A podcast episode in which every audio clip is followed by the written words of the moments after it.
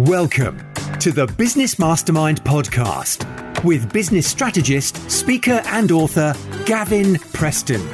Tap into this meeting of minds between everyday business people on their journey to master business growth. Join them as they share strategies, insights, and shortcuts to help you survive and thrive in business and life as you scale your business and achieve a bigger impact. On the Business Mastermind this week, it's the second part of a two part conversation with the immersion coach, Kul Mahay. We initially intended to do one episode, but you'll find that Kul's energy is just so infectious. His insights are fantastic. And before we knew it, we'd, we'd been talking away for an hour. So this is the second part of a two part conversation. And building on our conversation last week where we were talking about leadership and emotional intelligence, uh, making decisions, how you can make decisions when the pressure's really on, um, and also the importance of daily routine and looking after yourself. This uh, episode, we should have delved into um, the importance of resilience and also building your own sense of certainty. You'll also love Kul's insights about social media and who you are really competing against. So join me in the second part of the conversation with immersion coach Kul Mahay. I just want to go back to something that you said earlier on about the whole helicopter thing, and that when we rise up, we feel less emotionally attached. I want to link it to something else in your background that I know of that we haven't yet shared with the uh, listeners about Gold Command, and you'll I'd like to explain yeah. what that is. But the, my, my point specifically is that's a leadership decision where the book does stop with you when you've got to make some very uh, crucial decisions in a short period of time, and it's it, then it probably is a you you've got a lot of uh, data coming at you, a lot of people um, I'm talking out context without context, so I'll let you fill in the gaps in a minute. But you've got a lot of data coming at you. You've got a lot of opinions or advice coming at you. What I'm intrigued about from a leadership point of view and a decision making point of view is how you retain that level of calm, insight, emotional detachment, so that you are best going to serve the people that are, are, relying on you. That's such a good question, uh, and to to sort of qualify my answer, I'll just give a, a, a, a, very brief understanding of the three levels that we operate in, and the military, the fire service, the police service, uh, and the ambulance service, uh, and many other organizations still operate at these three levels, and I think they're very powerful. So you, you operate at bronze, uh, silver, and gold. Now, this is, this is not about rank. It has to be stressed. This is not about rank. Okay. This is about responsibilities. Okay. So in some situations, I could still be a bronze commander. Okay. Uh, but in most situations, I was a gold commander because of the breadth uh, of operational skills and abilities and qualifications that and I what had. kind of situations would those be? So, if you was so for for a gold, I was a gold commander for critical incidents, for major incidents. Okay. I was a gold commander for firearms incidents. Um, uh, so that covers quite a, a wide breadth of areas. Of course for public order incidents, major public disorder incidents, I was a silver commander. For chemical, biological, radioactive, nuclear incidents, I was a silver commander. Uh, for uh, homicides and murders, uh, I was uh, what they call a senior investigating officer, which would sit around about silver level because it could be part of a bigger scheme of things or a bit bigger incident. Um, I was also a silver commander for um, mass fatality body part recovery. Uh, so real complex uh, um, specialisms, and each one for each one of those, I had to go on very, very complex and very intensive, very immersive training. So these were, if you like, compartmentalized skill areas that I had, and I wouldn't do two at the same time. I would only be stuck in one. So that's the first thing I would say. That don't try and do be too many things to too many people. It's better to be singularly focused on one issue at a time or one area at a time. Uh, one of the greatest challenges that I had as I went up through the command levels and when I got to Gold Commander, certainly was because of all of this information that was going on. I was hearing what was going on in the gra- on, on the ground. I was hearing uh, where people were maneuvering to. I had set the overarching strategy of uh, what we wanted as an outcome for this incident. I was responsible for making sure that they had sufficiency of resources to deal with that incident effectively. Uh, any strategic collaborations or conversations that I needed to have, I was having those. So really, my my my picture was um, really getting into the helicopter as high as I possibly could and looking at the landscape as as as as as wide as I possibly could. And sometimes I had to look at the national level.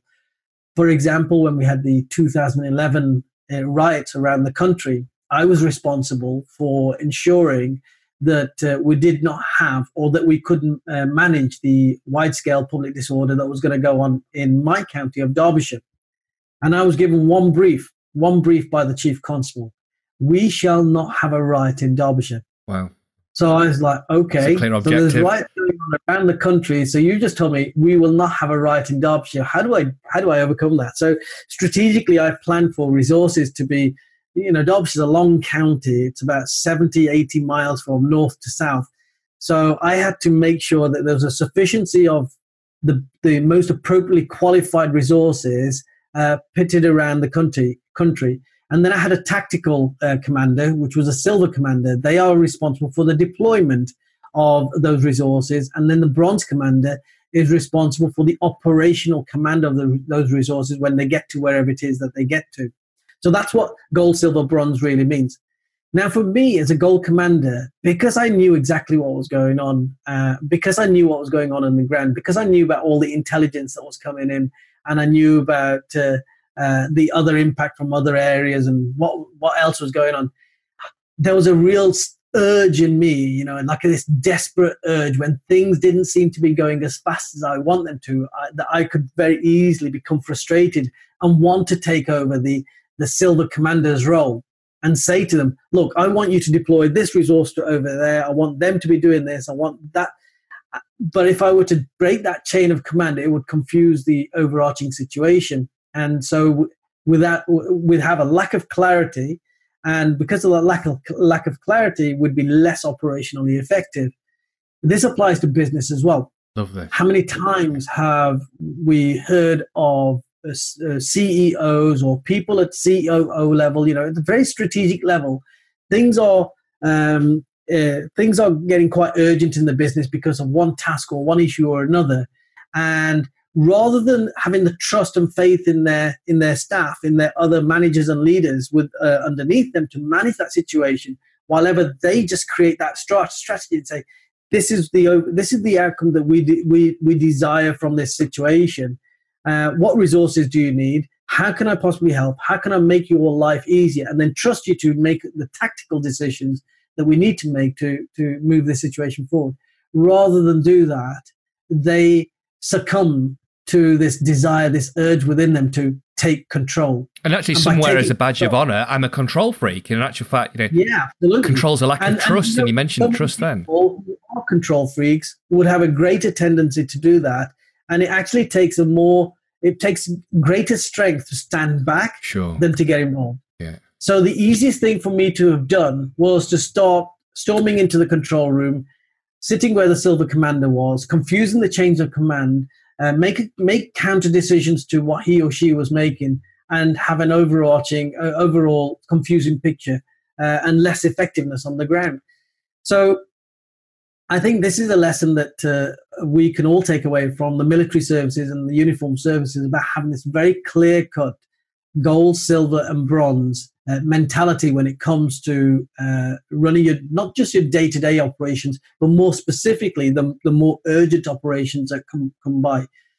For a company, it could be that you've suddenly had uh, something go wrong on your supply chain and everything is up in the air and it needs resolving you are not going to necessarily resolve it effectively by the CEO coming down and, and start making the phone calls. This is when we need to have the trust and faith of our people, but set a clear agenda for them as to what needs to be achieved uh, uh, overall. And then you can sit back afterward and say, okay, let's de- let's debrief this and let's see what we can learn from this. And uh, you know, in emotional intelligence, we talk about six different styles of leadership. And I always say that all six styles of leadership have a purpose at some point in, in life. Uh, but the, the thing is, if you get stuck in one, one style of leadership, then you're not going to be exercising the other potential leadership styles that are open to you. These are tools in your toolbox. The only one leadership style that we need to demonstrate all the time is what we call visionary leadership. And that is where you set the long term goal, you trust the people to get on with it, and you support them along the journey. Uh, the other, at the other far extreme, of that is the coercive leadership style or the commanding leadership style, where you rely upon your status or your rank to tell people what to do. Essentially, you are ordering them. Um, now, that coercive leadership style is still relevant sometimes. And I was training a group of police leaders the other day, and I was asking them, I said, you know, how, how often, who in this room actually pr- practices coercive leadership styles? And some of them saw coercive as being a bad thing, so a lot of them didn't put their hands up. I said, no, actually, if you accept that it's a it's a good leadership style to have, a leadership quality to have, who would say that they actually practice it? And I put my own hand up because there are still moments, even in this Absolutely. business now, Absolutely. where things need to be done and you have to give the orders. Right, you do that, you do that, you do that. That's coercive. You've got no room for discussion, no room for argument. Things need to be done. So that's a coercive leadership style. But what percentage of time do you need, need to be a coercive leader in any organization? Absolutely. And I would argue it's like in the three or four percent at the most, right. because how often do we have to deal with those levels of challenges? They are very, very rare and few and far between. So if we stay towards a transformational leader with a leadership style that is maybe the visionary or the democratic leadership style or the or the affiliative leadership style, which is all about people putting people first, or the or the coaching leadership style, which is getting people to to come up with the own, their own answers by digging deep, down deeper.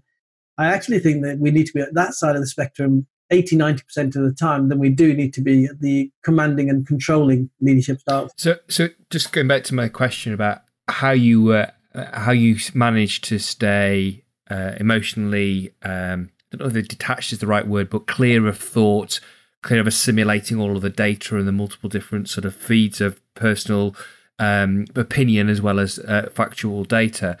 It was the fact that you had a structure of a, com- a command structure yeah. that a you wanted to, but you've been trained to maintain that gave you the head space in order to be able to stay above the noise and clearly evaluate it, the, the data. Absolutely, and and again, you know, I'm going to bore people about emotional intelligence, but it comes back down to emotional intelligence. So when we have an urge to get involved, what we're doing, we're operating with the limbic system of our brain, yeah, which is the emotional. Yeah. So we get this emotional desire to get involved, uh, whereas the prefrontal cortex is all about making the logical decisions. So what we have to do within the limbic system, we have the amygdala, which are two almond-shaped pieces, and they make those instantaneous reactions as to do we feed this into the limbic system or do we feed it into the prefrontal cortex?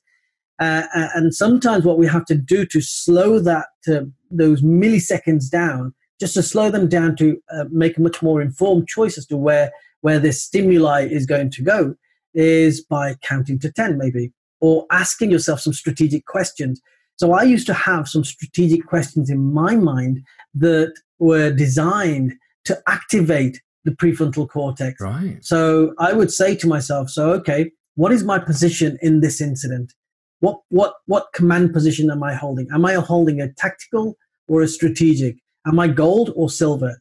And that's the first question I would ask. So I'm gold. Okay. So what is expected of a gold? So just two or three questions like that. And by asking yourself logic questions, you're actively activating the logical part of your brain, which is yeah, the prefrontal yeah, cortex. Yeah. The other thing that you can do, you know, we very often say that um, when something upsets you, it's very easy for us to respond emotionally. And that's you know in the uh, uh, professor professor Steven Peters book uh, the chimp paradox it's all about that. It's all about emotional intelligence. He doesn't call it emotional intelligence but that's exactly what he's describing so the limbic system will operate very very quick it's eight times more powerful than the prefrontal cortex so we need to have strategies in our mindset to slow it down so that we can actually activate the prefrontal cortex and take information up there so the simple task of, you know, very often people say you can count count to 10 before you say anything or count to 10 before you respond. What we're doing there, not only are we giving ourselves time to breathe, but the act of counting is a logical act. So by saying one, two, three, four, five, and counting up to 10, we're activating the prefrontal cortex. Right. And then if you then follow that up with some tactical, uh, some, some, some strategic questions of yourself, that are designed to further activate it, then you can ask yourself some questions that would be uh, lead to a much more informed response. Fantastic, love it.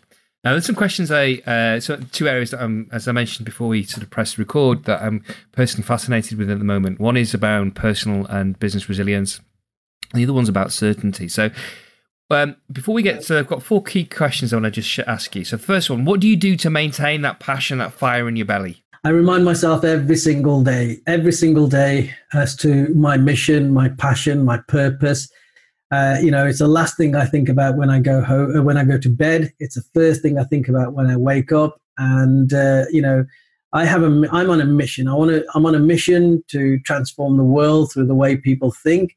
Uh, I think the greatest ripple effect I can create by doing that is to work with organizations uh, or, or, to hold large events that ripple out in, in the, into the masses. so I remind myself of that every single day. You see, that's born of the experiences that I've had in the police service. I have seen more death than I care to mention. Uh, you know, I literally could not count the amount of dead bodies. I've seen people at their greatest levels of pain. I've seen people responding to that pain in wholly different ways, from anger and bitterness and vengefulness to those people who just amaze me by their resilience and their desire to change the world. So from those people, I've learned the greatest lessons. You know, I've always wondered how is it that these people who've had so much pain, how is it that they've managed to dig down deep inside them and find some beautiful thing inside of them that then goes out to change the world? So that's the first thing I do that keeps me fired up and keeps me passionate. The other thing I do is ask myself uh, um, uh, about the outcome that I want from the day or from the month or from the week uh, and I, I break down my big goals and chunk them right down to small goals so they seem much more achievable. But I have to make sure that those small goals actually align with the big goal. Um, I have seven C's that I very often talk to people about, and uh, you know, I talk about being committed, com- being committed to your goal, having absolute clarity around your goal, being constant in the action that you take, being consistent with the action that you take, being concerted, working with other people where absolutely necessary because the future is all about relationships. There's an old saying, isn't there, that uh, you can go fast alone, but you can go far with other people.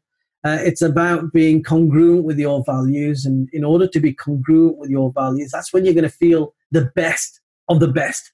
You'll feel more alive, you'll feel more at peace, you'll be, feel more contented when you are, you know, at uh, working with your values. But in order to do that, we need to know what our values are. You know, I, I very often go into organizations and I'll take people through a values exercise to find out what their personal values are.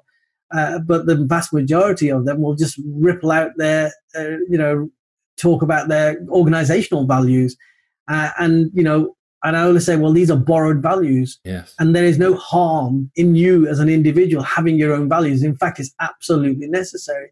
And then finally, you know, it's about change for me. If, if you are not open, embracing, openly embracing change in your life right now, and you're resistant to change, then your world is going to be a very dark and dismal world because change is the one constant in life right now and it's going to become even more so. So, hey, we need to get comfortable with change. We really need to. Uh, you know, we've talked about the VUCA world. I think it's going to become a super VUCA world. So, we need to be very, very open towards change. And actually, we need to be leading change. If we really want to be successful, we need to be constantly looking for the gaps. What is going on? What's happening in my market space? And how is the world operating? How differently are people thinking? What language are people using? What what are they re- reliant on to have that communication? What's the best form of communication? All of these kind of things and i'm constantly thinking about that uh, myself. Uh, i found myself reflecting on this only this morning. I was looking at facebook and thinking do you know what? Is facebook now becoming dated? Is there an alternative? Is there a different way of communicating? Is there a more authentic way of communicating? Could the different way actually be word of mouth again? I don't know um, but I do know this that the future of the world is building relationships. That is the future of the world. And the future of leadership is about becoming much more, con- uh, having a greater level of human connectivity. So I ask myself these deep and philosophical questions all the time. And, uh, you know, my seven C's keep me pretty much focused on everything. My purpose uh, is clear in my mind, and my mission is uh, very powerful in my life as well. So that links to the next thing is about how, what, are the things you do to bounce back from setbacks and bolster your own re- resilience? Uh, that's an interesting question because uh, you know anybody who tells me that they've never had a, a, challenge or a problem in their life, I would I would think that they're hugely mistaken or they're or they're not completely telling the truth. Uh, because here's the thing, you know, we've all had challenges. I have had major challenges in my personal life over the years. You can't get to an age of 52 without seeing that. I've seen huge and incredible challenges in other people's lives. Those have affected me. Um, I've I've had personal challenges in business, and you know I've only been running my business for four years now. Before that, I had zero idea on running businesses. I'd led a life of service. You know, for 32 years, all of my adult life, I was in service to the public and picking up my my check and you know my wage li- uh, wage slip every single month. And all I needed to think about was how can I be a better, how can I contribute even better to the public? That's all I used to think about. How can I deliver a better service? Now I have to think in a wholly different way. I have to add to that one question and and start asking myself how can i make my business more productive how can i reach out to more people how can i make more sales how can i do this how can i do so i find myself asking more and more questions and the only thing i would say um, around challenges and failures and all of these these things is that every single time i have undergone a challenge every single time that uh, i've faced some failure in my life and some of most of the time it's of my own making to be honest but every time, single time I've done that, um, I now am at a point in my life where I can sit down and ask myself, okay, that has happened. I can't undo that now. And uh, I will wear the consequences. I'll bear the consequences. Uh, but how can I prevent this from happening again? How can I grow from this? What can I learn? What would I do differently if I were to think about the same thing again? What would I do differently? And, you know, my spirituality is very important and you know spirituality is is what it is to every single person i'm not necessarily religious but i do believe in a, a greater power than than me. And uh, you know if we think about it in a quantum physics level and the universe just being energy and that we're just a, a replication of that energy it's not dissimilar to the religious text that we we read. So I think I like to think of it in a more encompassing idea around you know quantum physics, and I find that if I can sit still and ask myself the powerful questions, the answers are also there as well, as they very often are in my clients. Yeah. You know, we have these incredible things called brains. We have these supremely powerful things that we call minds, and where wherever the uh, problem lies, there within also lies your solution. But sometimes we focus on the problem so much we can become emotionally attached to it. Uh, we become associated with it, as we talk about in NLP. And really, the art is about disassociating yourself from the actual event. It's about reducing the amount of emotion that you have attached to it so that you can allow your prefrontal cortex again to start thinking clearly and consciously about next steps forward. And that really helps me. Fantastic. I love that. Sit still and ask myself the powerful questions, and the powerful answers are there. I love that. Um, what do you think holds people back in business and, and life? Uh, I think, you know, within uh, emotional intelligence, we talk about this one thing called personal power. I think that is like the biggest thing that holds anyone back. And it is one of the areas that I constantly work on for myself of all of these 24 competencies, that is the one competency that I still sometimes have difficulty in. And personal power really is about your level of self confidence, your belief in yourself. You know, we all have this, uh, we all have to struggle with things like imposter syndrome.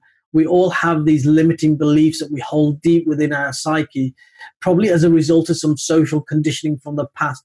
We think that we're not good enough. We think we're not intelligent enough or we're not young enough or we're not this or we don't have the money uh, or that other people uh, look at us and laugh at us secretly uh, laughing at us or whatever they might be or whatever the thoughts might be and there are five fears supreme fears that all other fears sit under there's a guy and i forget his name he did a, a piece of work called a hierarchy he created this hierarchy and uh, i'm going to try and remember these but he said that there are five supreme fears, and these are um, a fear of extinction, i.e., fear of death, a fear of um, loss of limb, um, and I, he called it something else, but it equates to a loss of limb. So this is the fear that would uh, that would translate to you saying to yourself, "I'm I'm not going to go on that uh, scary pirate ship uh, because something might happen. Uh, I'm scared of that bug because it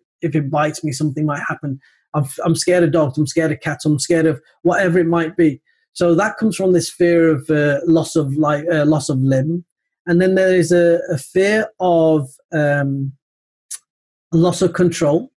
Uh, so that's where things like claustrophobia will kick in, but it also equates to when somebody is ordering you to do something and you feel that you have no discretion or judgment of your own to practice. That is a fear of uh, loss of control. Right. Um, and there's one other, but the, the one I really want to talk about, I'm, I'm missing one of them, but the one I want to talk about is the fear of the ego death. So the fear of the ego death is all about the I. So, you know, I, I teach public speaking, and it's the first fear I challenge there and then. And I say, look, you know, when you do public speaking, forget the fact that it's you standing on that stage. It is never about you, it's always about the message that you deliver, it's about the impact that you're having on the audience. So, if you're saying to yourself right now, Am I dressed for the part? Do I look good? Do I look, do I look like a, the, the proficient speaker? Do they think that I'm good? If you're asking yourself those kind of questions, you're doing exactly the wrong thing for yourself. You don't need to be a public speaker. You need to be doing something else. Right. Because a true public speaker uh, is asking themselves a question Am I giving enough value to the audience? Am I offering enough? And are they learning something? Are they going to be able to take a nugget away home with them right now and do something to transform their lives just by that one millimeter? Those are wholly different kind of questions. So the fear of the ego death, I think, is one of the things that holds people back so much because they worry about what other people are going to think. They worry about how they're going to come across. They worry about how they look. Um, they also have this lack of self confidence, which you know can be translated into so many different areas. So to overcome the whole personal power thing, um, you know, there are so many things that we can do. Uh, we could um, we could we could actually go out there and we could talk to people and say, um, check in with our feelings first and foremost. How, how, do, how do certain thoughts make me feel? And if they make me feel like this, what could I do to change that thought that would make me feel differently? That's the first thing. It's most, I, I say the easiest of the things to do, but it's actually quite difficult to get it into a routine. The second thing is to make sure that you're surrounded by the right people. If you are thinking these things and they are a result, result of your social conditioning, and people are still around you right now saying, you know what, you're right, it's not going very well. You know what? You're right. I don't think you've got what it takes. If you're surrounding yourself with those kind of people, guess how you're going to think? Yeah. You're going to be convincing yourself all the time, I'm right, I'm right, I'm right, I'm not good at this. So um, I have this one quote that I live my life by, by the great Jim Rohn, and he once said um, that you become the average of the five people whose company you keep most. So for me, I am constantly auditing my circle. I'm looking to see who is in my circle that I that I connect with more regularly than anybody else that I know. Are they the right people? Sure. Are they the people that support me? Are they Brilliant. the people that have the crazy ideas? Are they the people that believe in me? You know, who are they? And that for me is very, very important. So there's a whole few number of techniques there. And I think, but I think it's all about personal power. Uh, at the end of the day, your level of self belief, uh, in your own abilities, this whole thing around imposter syndrome, the environment that you keep, and the language that goes on inside your head. I think that's the biggest challenge.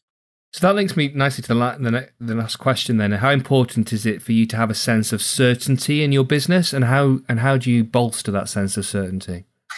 Um, I think we need to have a sense of certainty on, uh, uh, in terms of our mission, because if you don't have a sense of uh, certainty in your mission, then how how driven are you going to be towards creating that mission Yeah. or making that mission come alive?